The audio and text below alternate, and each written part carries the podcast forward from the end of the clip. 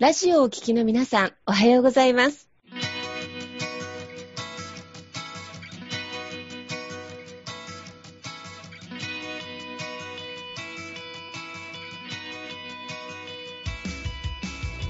FM 那覇より毎週日曜日9時30分からお届けしております坂本典彦のラジオ経営塾が今日も始まりました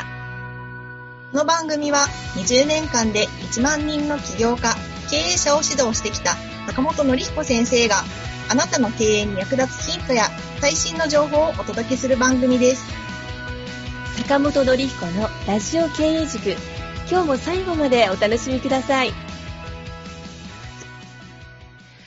今日も始まりました。坂本典彦のラジオ経営塾パーソナリティは中田民子と根葉智美がご一緒させていただきます。えー、では、坂本先生、根葉さん、えー、今日もよろしくお願いいたします。はい、よろしくお願いします。よろしくお願いします。はい。あの、最近ですね、ゲストさんをお迎えすることが多かったんですけど、今日また久しぶりに3人でフリートークをさせていただこうかなと思ってます。それで、あの、はい、前半がですね、あの、最近気になる経済のニュースやワードを取り上げて、坂本先生にちょっと教えていただこうかなというところ。あと後半は、あの、これから起業を考えられているリスナーさんに向けてですね、あの、ネハさんの方によくあるご質問をピックアップしてですね、あの、ご紹介いただこうというところなので、よろしくお願いします。はい、よろしくお願いします。よろしくお願いします。坂本先生、早速なんですけれども、はい。経済のニュースやワードっていうところで、もう最近ね、あの、推進が進められてます、テレワーク。はい。はい。実際も導入されている会社さんもこれからっていう会社さんもあると思うんですが、まあ、この導入とか運営、まあ、運用ということで、まあ、経営者とかリーダーがあの、気をつけるべき、まあ、視点とかですね、その辺があればということで、ぜひね、教えていただきたいと思います。はい、ありがとうございます。そうですね、もうテレワークね、あの、実際、えー、まあ、このコロナの影響でね、あの、進められてる、まあ、会社さんとか企業さんも非常に多いんじゃないかな、というふうに思います。で、まあ、その中で、えー、テレワークやっていく中でね、まあ、いろんな問題点とかもね、出てくるんじゃないかな、と思います。で、えっと、まあ、私もね、テレワーク、あの、まあ、私の会社の方はね、結構、まあ、もともとが、えっ、ー、と、まあ、ウェブで、えー、仕事するっていうことの方が結構多かったので、まあ、もともと結構半分テレワークみたいな感じで、自宅で仕事しながら、で、まあ、週1回ミーティングで集まってみたいな感じが、まあ、基本的な形態だったので、まあ、今回の、えー、このコロナでもね、あの、すごく比較的、あの、対応しやすかったんですけども、もう会社さんによってはね、あの、全く、全然そういうテレワークみたいなのが全然なくてっていう、ね、あの、会社さんとかもあったりとかして、えー、すごく大変だった会社もあるんじゃないかなと思います。うん、で、ただまあね、このコロナの影響が、まあどこまで続くかというと、まあちょっとね、まあいろんな、えー、ね、あの、打ち沈みはあるでしょうけれども、ちょっとまあね、1年2年ぐらいは結構この状態っていうのが続くのかなとというふうに考えていくと、えー、まあ、テレワークね、あの、非常に、えー、大変な、あの、対応ね、あの、うまくしていかないといけないなと思うんですが、えっと、ちょっと聞いてみたいんですが、ネハさんとかもね、あの、テレワーク、あの、会社の方でね、あの、お仕事されてらっしゃると思うんですけど、あの、どうですか、テレワークの、あの、周りの方の進み具合とか、なんか環境とかを見てて、感じるところとかありますでしょうか、そうですね。テレワーク、最初にやっぱりなんかコロナがこう始まって、在宅だってバタバタって始まった感じだったんですけど、今落ち着いてきて、あの、みんなこの状況に慣れてきたなっていうのはよく感じていて、それこそなんか最初の頃はなんか一旦テレワーク始めようぐらいな、一時しのぎぐらいな感じだったんですけど、もうこれはまだまだ先は長いねっていうところを会社も見据えていて、あの、まあ、テレワークで仕事ができる体制っていうのを、あの、順応してったっていうのはすごいあるなっていうふうに感じていて、なんか、その状況に合わせていくってすごいな、会社がそっちの方向を向いて合わせていくのってすごい大事だなっていうふうに私は感じました。はい、ありがとうございます。そうですよね。まあ、あの、まあそういうふうにね、あの、長期的に見据えてね、やってる会社さんとかもあるかなと思います。で、まあ結構ね、その、まあツールもね、今いろんなものが発達してるので、あの、まあテレワークする環境はね、まあこの、えー、すごく整ってるというか、ね、まあ、 Zoom でのオンラインの会議かもそうですし、まあね、セキュリティにね、ちょっと不安がある方は、まあ、 Zoom 以外のオンラインの会議のシステムっていうのが、もう数年前まではね、何百万ってしてたのが、あの、まあ今ほぼ無料みたいな感じでね、あの、できちゃうので、まあそれも非常に大事ですし、あの、まあ手軽にね、使えますし、で、あと、えー、まあうちとかだとね、使ってるのは Chatworkっていうツールを使ってますけれども、もうチャット上でね、あの、メールでね、やり取りしてると結構メールってなんかいろいろ埋もれちゃったり、なくなっちゃったりとか、あとまあいろんなメールマガも届いたりとかするので、えー、仕事ね、やっていくのあえー、大変だったりするんですがね、あの、その Chatworkとか、あと、えー、IT 系の人だと Slackとかってツールをね、使ったりとか、えー、して、まあ、あの、ウェブ上でもね、結構情報交換がすごくやり取りがやりやすくなってるなっていうのはあるので、あのー、まあ、仕事がね、きちっとできる人であれば、あのー、基本自宅にいても結構、あのー、できないことはないのかなと。で、あの、特に、まあ、その、事務系とか、まあ、あの、そういう、まあ、デスクワークの多い仕事の方ですよね。あの、どうしてもね、工場とか現場で出ないといけない方はね、なかなか、まあ、そこは難しいかもしれないんですけれども、事務系のところは、まあ、非常に、あの、ツールが、まあ、すごく揃ってるので、あの、非常にやりやすいかな、というふうに思いますね。中田さんの方はどうですか？お仕事でテレワークっていうのは、どういう感じで？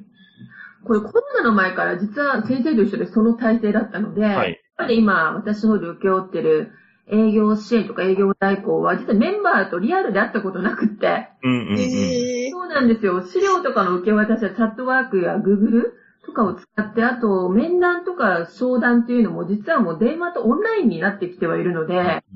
図らずとも今時代をと合わせた形になってはいるんですね。うんうんうん。すべてが回っている。んだけど、やっぱり情報を管理するクラウドとかシステムを、やはり上手に使いこなすっていうことと、あの、リアル以上のこのコミュニケーションを取っていくっていうのは、意外と大事なことだなーって感じてはいますね。そうですね。確かに。で、やっぱりその、ね、コミュニケーションは本当にやっぱり大事だなと思って、オンラインだからね、コミュニケーション取らなくていいっていうものではなくて、うん、むしろそこをね、まあしっかりコミュニケーション取れるかどうかっていう、やっぱりその、大事なやっぱその信頼関係とか、やっぱこのチームの、まあ理念とか目的っていうのが何なのかっていうのを、まあしっかり、あの、共有できてるかどうかっていうのが、あの、やっぱ今まで以上に大事かなっていうのはありますね。やっぱり今までだと、同じ場所に、ただ集まってればなんとなく、えー、過ごせてたのが、それが、やっぱりね、同じ場所にね、あの、顔合わせたりとかが、あの、回数がどうしても減る分、やっぱり、あの、この仕事の目的は何なのか、どういう方向に向かってるのかっていうところと、で、あと、まあ、互いの、まあ、信頼関係。まあ、ここを、まあ、よりしっかり、まあ、構築していくっていうのが、まあ、このテレワークをうまく進める上で非常に大事かなっていうふうに思いますよね。確かにそうですね。単にこう、クラウドとかシステムを入れる手前に、あの、やっぱりリードしていく、まあ、経営者さんとかリーダー側が、うん、な、この、なんでしょう、フローで持っていくっていうか、うん、あの、何を目的にその仕事をそこのチームでやるかっていう、入りがやっぱり大事なのかなと思ったりするんですが、坂本先生結構導入が早かったので、はい、ですかリードする側として、まあ、最近ね、どのクラウド入れていいかとかいろんなご質問を普段のの中でもいただくことがあって、やっぱ社長さんもどういうふうに準備をしていけばテレワークのってご質問も結構受けたりするんですけど、その辺のアドバイスとかってありますか？そうですね。まあ、まあね、仕事の内容にもよるんですけれども、うん、あの、そうですね、さっきも言った特にね、デスクワーク系とかは、基本的には、まあ、導入の多分一番のハードルって、今は、あの、やっぱりその、まあ、経営者とか、そのリーダーの人の、現場のリーダーの人が、あの、全部オンラインでやるって決断するかどうかかなと思ってて。決断ですね。うんうんあの、そこ決めるのすごく大事で、あの、だらだらと、これね、会社来ないといけないとか、対面でやらないといけないって思ってると、そっちに触れちゃうんですけど、あの、もう全部オンラインにするって決めちゃうと、さっき言ったように、いろんなツールは今結構安くで使えたりとかもするので、うん、できないことは基本的にないかなと思います。例えばうちとかも今、えー、前までその税理士さんとの打ち合わせは、まあ、月1回、えー、うちのオフィス来てもらってやってたんですけれども、えー、まあ、税理士さんのところも、まあ、小さい子供さんとかがいるので、まあ、なるべく、まあ、税理士さんもあんまり、まあ、人との接触を減らしたいっていう要望があったので、うんで、前まではね、そこに来ないと書類とかが見れないとかがあったんですけども、今、結局それも全部、えー、写真撮って、領収書とかも写真撮って全部データ送ってっていう形でやったら、基本的にはまあ、直接会わなくて大丈夫だよねって話になったので、結構もう会わずにやるって決めてしまうと、逆にそっちに合わせて仕事の方を合わせていくっていう形にできることができるのかなと思うので、まずはやっぱりね、もうオンラインにしてしまうっていうところが、まず決めちゃうのが一つかなと思いますね。決めちゃうことですね、まずは。そうですね。そこがすごく大事かなと思いますね。ねで、決めた上で、えっ、ー、と、まあ、どういうふうにね、あの、オペレーション組んでいくかっていうところあるんですけど、で、あと、ま、前提として、やっぱそのさっき信頼関係って言ったのが、うん、あの、ねあの、オンラインでやると、まあ、さっき、あの、全部四六時中見張ってるわけにはいかないので、あの、でね、会社によってはなんか、ね、なんか、ね、家に、なんかわかんないけど、そのカメラをつけてね、なんか、働いてるのを見るとか、それはもうちょっと違うよなって思うんですよ。で、でその、その管理されないと仕事ができないっていう体制だとやっぱり限界があるなっていうふうには思ってて。うん。で、多分今後そういう管理されてないと仕事できない人の報酬とかお給料ってね、やっぱどうしても下がっちゃうのかなっていうふうには思うんですよね。うん。だから今まで以上に、あの、サラリーマンの方も、やっぱりプロ意識がすごく求められるなっていうところですよね。ちゃんともう、要は誰かに見られてないとやらないっていうのは、それはね、えっ、ー、と、まあ、新入社員だったらそういうのもあると思うんですけれど、もう、僕はもうね、ある程度3年以上ぐらい経った方であれば、もう、あの、お給料もらってるプロなので、あの、どう結果出せるかが、やっぱり大事になるかなとは思うので、うん、その管理されて仕事をするというよりも、えー、どういうね、あの、アウトプットを出せるのか、ね、成果物を出せるかっていうところが多分勝負になってくると思うので、まあそこを、えー、しっかりと、まあ測っていくっていうのが、まあこれからの、えー、オンラインでの、まあ、仕事の仕方。まあ、そこがより、な、今まで以上になんか仕事のところはよりシビアにちょっと見られちゃう部分は正直あるかなっていうのは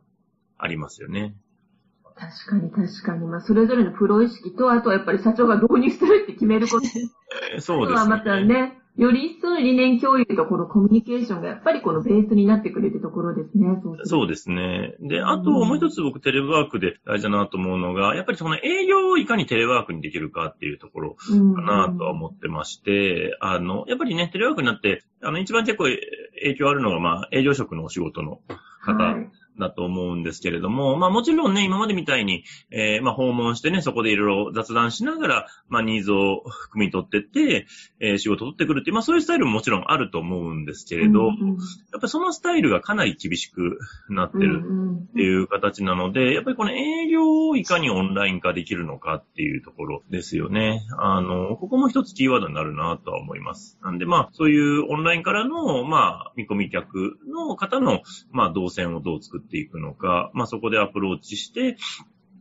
で、どうセールスをしていくのかというところですね。で、私もまあ、それまで、えっと、まあ、えー、企業塾とか経営塾の説明会とかも、まあ、対面でやってましたけれども、えっと、今まあ全部それもオンラインにして、で、で、オンラインにしても、その数字が変わってないっていうのが、うんうん、あの、変わらないところまで数字を持ってくれるようになったので、あの、対面。まあ、むしろ下手すると対面の時よりも数字がちょっと上がってるぐらいかな。あの、遠方の方とかもね、なんかニーズが取り込めるようになったので、あの、うちも、前はね、東京で、セミナーとかやってたのが、まあオンラインにすることで、あの地域性がなくなったので、あの、うんうんこの間も広島の方がね、受けてくれて、今度参加してくれるっていうような形になったりしたので、ニーズがあれば、あの、そういう他の地域に進出っていうのはすごく、まあ簡単になったというか、うん。で、前はお客さんが、えー、結構オンラインをすごく嫌がってたので、商談をオンラインでするとか、うん、その説明書をオンラインにするっていうのを拒否感があったんですけど、今、それ受け手側もオンラインが OK というか、むしろそっちの方がいいっていう人も増えたので、なんでそういう意味では、このオンラインでのセールスとかマーケティングが、まあしっかりできるかどうかは会社の非常に大事だな、ポイントですし、あの、テレワークかな、やっぱ一番そこがポイントかなとは思いますね。今、本当リアルな導入事例、本当にありがとうございます。多分これ気になってて、はい、営業、テレワーク、オンラインでどうしようって思われてる方結構いらっしゃると思うので、はいで。もすごく成功事例だったと思います。はい。この辺また改めて詳しくお聞きしたいです。先生、よろしくお願いしまはい。ぜひね。なんで、あの、この辺は本当に、まあ僕のね、セミナーとかでもお話しさせていただいてますけれども、あの、すごく面白いところなのでね、ぜひぜひまたお話できたらなと思いますんで。はい。す。はい。貴重なお話、ありがとうございまはい、ありがとうございます。す。はい。では後半はですね、あの、ネハさんにバトンタッチでですね、これから起業を考えられているね、皆さんからよく寄せられるご質問、等身大でそのままご案内いただければと思います。よろしくお願いします、ネハさん。はい、ありがとうございます。そうですね、本日は、えっ、と、ちょっと次のような質問をいただいているのでご紹介させていただきます。サービスや商品を提供するときによくターゲットを決めなさいというふうに言われますが、具体的にどうやって決めていけばいいのでしょうか？ということなんですけれども、このあたり坂本先生いかがでしょうか？そうですね。あの、特に新しい商品を販売したりとかリリースするときですね。あの、まあ、ターゲットをまず決めましょうと言われますね。要は誰に売るのかっていうところなんですけれども、で、ここの、この誰に売るのかってこれ非常に大事なところで、やっぱりここが定まってないとなかなか商品ってどう売っていくのかとか、どういう販売の戦略組んでいくかっていうのが見えなかったりするんですね。なんで、ま、これを決めましょうというところなんですけれども、えっと、で、あの、具体的にどう決めるかでですね、あの、一番いいのは、理想的なのは、あの、自分が、あ、えーっと、自分の身近な人で、とか過去に買ってくれたお客さんで、あ、この人、この商品一番買ってほしいなっていう人ですね。で、これがリアルに、あの、想定できるのが一番いいです。はい。うん。自分の、えー、なんか身の回りのな、なんとかさんっていう人だったら、この、あの、この人はもう絶対これ買ってくれるなと、この商品リリースしたらっていうので、もうそういう誰って特定の一人をイメージできると、で、じゃあ、その人が、の、まあ、例えば属性、ああと、あとはその人を分析していく？属性が、まあ、年齢がこれぐらいで、えー、なんだ、えー、まあ、家族構成がこうでとか、ね、例えばそれは法人向けだったら、まあ、会社の規模がこれぐらいで、こういう事業部で、で、ここのニーズがあるとかですね。で、一番大事なのは、えーっと、そのターゲットの人たちがどんな悩みとか、どんな困りごとを抱えてるのかっていうことです。うん。その、どういう悩みがあって、で、それを、の、なん、それをどう解決してほしいのかっていうところですね。で、すべての基本サービスとか商品っていうのは、えー、私はやっぱ悩み解決なのかなと思います。問題解決。うん。要は、こういう困りごとがあってそれを解決したいから、で、それは自分ではできないからお金払って人にお願いするっていうのが、まあビジネスの基本パターンかなと思います。はい。なんで、どういう問題があるのかっていうところで、そのターゲットの方、その人たちが何に悩んでるのか困ってるのかっていうところですね。で、プラス、あの、もう一個質問がさっき言ったように、まあ、それお金払ってでも解決したいかどうかっていう、この2点ですね。はい。この2点が分かれば、あの、基本、じゃあその人たちにどういうふうに響く、えー、なんだ、キャッチコピーを作ればいいのかとか、で、あと媒体ですね。その人たちがじゃあ見てる媒体は何なのか、ね、スマホ見てんのか、ね、SNS 見てんのか、ホームページ見てんのか、ですね。うん。ラジオ聞いてんのかとかっていろいろあると思いますんで、その人たち、ね。で、あとその人たちが集まる、どこに集まってんのかなとかね。なんか夜の飲み屋に集まってんのかもしれないし、なんか、えー、どっかのね、なんか会合に集まってるかもしれないし、うん。で、それを集まってるところにアプローチをかけていくっていう形、ね。を考えていけるので、なんで、まあ、この誰にっていうところを、まあ、えー、決めるのは大事ですし、それを具体的に、やっぱ人を思い描くっていうのが一番いいかなと思いますね。はい。なるほど。確かになんか自分が過去にどういう人に物を売ったとか、どういう反応をしてくれたかって、なんか分析ってなかなかそそれ以上したことがないなって今私も思って、はい。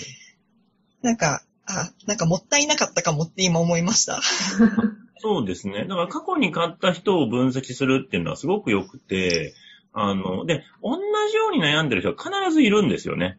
はい。一応日本人だけでも1億人ぐらいいますから、うん。同じような悩み抱えた人が、ね、一人ってことはないでしょうから、うん多分最低でも100人ぐらいはいるでしょうから、うん。で、その人に響くようにメッセージを書いたりとか、まあ、オファーを作ってたりとかすると、それで、だけで反応が取れるようになってくるので、なるほど。はい。確かに。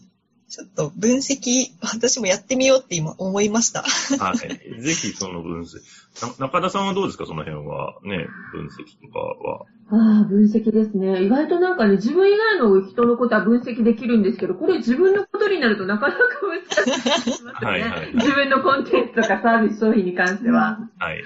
だけど、こう、やっぱりこう、誰の役に立ちたいのか、うんうんうんで誰からオファーを頼まれてきたのかっていうことをよく考えてみたら、意外と共通点あるなっていうことになって、やっぱりそれがターゲットになっていくのかなって。うん。で、多少ずれたりとかしても、またそれを分析することでより厳密なターゲット設定になっていくのかなっていうのは感じたりしますけど、いかがですか、先生？そうですね。いや、もう本当そこすごく大事ですし。で、本当ポイントは、あの、やっぱりその誰のどんな悩みを解決したいのかっていうところなんですよね。うん。だそこの悩み解決っていうことで、その人の悩みを探ってあげてると、で、それを解決する手段を自分が提供できれば自分で提供すればいいし、うんで、自分が提供できないったら他の人のサービスとか商品を紹介してあげればいいので、うんうん。もうそれやってるだけで本当にビジネス生まれるので、ビジネスは、僕は究極突き詰めていくといい人になっていくなっていうふうに僕は思ってるので、うんなるほど。困ってることをわざわざ解決してあげるんですから。うんうん誰もそんなこと普通しないですからね。普通にやったら。うんだから僕は商売人の人は最初にはいい人だと思ってますんで、うんうんうんはいそこがやっぱ分かってないと商売できないので、はい。うんうんという形でぜひ参考にされたらなと思います。いや、なるほどですね。今はなんか、ネハさんすごくその言葉に響いてましたね。ああ、そうですね。てかやっぱりなんか、身の回りのこう、関わってる人たちでビジネスやっている人たちって、ほんといい人たちいっぱいいるなって今、なんか、自分で思い返した時に、なんかピンときたので、まさにそうだなと 思いました。まあ、なので、ネハさんはじめ、これからね、企業を考えられている方が、まあ、展開していくと、誰かを助けていくことになるということですね、そうすると。そう、そう、基本ビジネスは人助けしてお金もらうっていうことですから、うんうんうんね、人だ、何も助けてないのにお金もらったら、それ泥棒ですから。うん。あの、だから誰かをの困りごとを解決していくっていうことをね、常に考えていれば、あうの、ん糸口は見見つかるかなと思いますね。うん確かにね。今、本当にシンプルな言葉ですけど、言霊でしたよね。あの、お仕事をする意味での。なんか誰にでも売れるかなと思って、商品を売る時ほど売れないっていうベースってそこなのかもしれないですね。助けたい人が明確になるのが、まあ、役に立ちたい人が明確になるのがいわゆるターゲット設定なので、そこに役に立っていって、まあ、そこからの利潤をもらっていくっていうことが、シンプルに考えると心構えが全然違ってきますね。うんそうですね。本当にそういうね、だだそうなると本当にね、あの、いい商売というか、いいお仕事っていうのがね、これはあの、起業するにしてもそうですし、自分のね、今のお仕事するにしても、非常にいいお仕事ができるかなと思いますね。なるほど。皆さん今頭に何人かよぎってらっしゃいますか？そう。よぎってますね。よぎっているし、なんか、今のお話聞いてたら、やっぱりなんか、今まで物を売ったことない、これから決めたいっていう人も、なんか考え方がすごい変わるなって思いました。基準にするところがしっかりあるだけで、うんあの、向ける、この視点が全然変わるので、すごい今日いいこと聞いたなと思いました。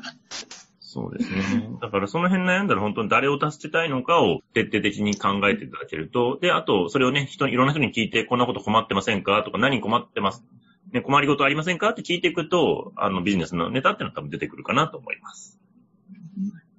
なるほど。ですね。もうぜひね、あの、今日この、今お話してましたけど、ちょっと書き出ししてみてね、あの、分析かけてみられると、ターゲットをより明確に見えてくるかもしれないです。ぜひ皆さんお試しください。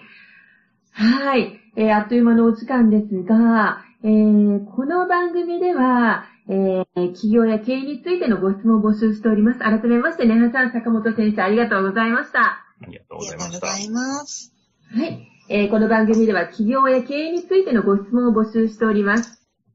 こんなことで悩んでいます。こんな場合はどうしたらいいの？などなどご質問がありましたら、ぜひ番組宛てに送ってくださいね。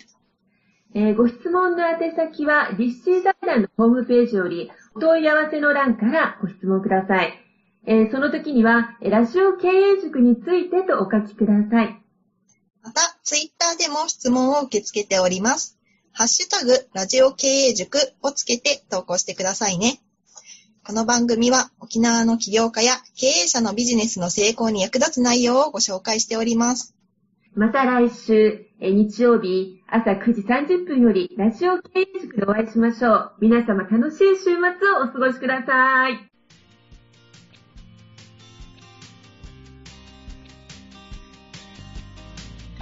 この番組では、起業や経営についてのご質問を募集しております。こんなことで悩んでいます。こんな場合はどうしたらいいの？などなどご質問がありましたら、ぜひ番組宛てに送ってくださいね。はい。えー質問の宛先は、立志財団のホームページより、お問い合わせの欄からご質問ください。えーその時には、えーラジオ経営塾についてとお書きください。また、ツイッターでも質問を受け付けております。ハッシュタグ、ラジオ経営塾をつけて投稿してくださいね。この番組は沖縄の起業家や経営者のビジネスの成功に役立つ内容をご紹介しております。また来週、日曜日9時30分より、ラジオ経営塾でお会いしましょう。皆様楽しい日曜日をお過ごしください。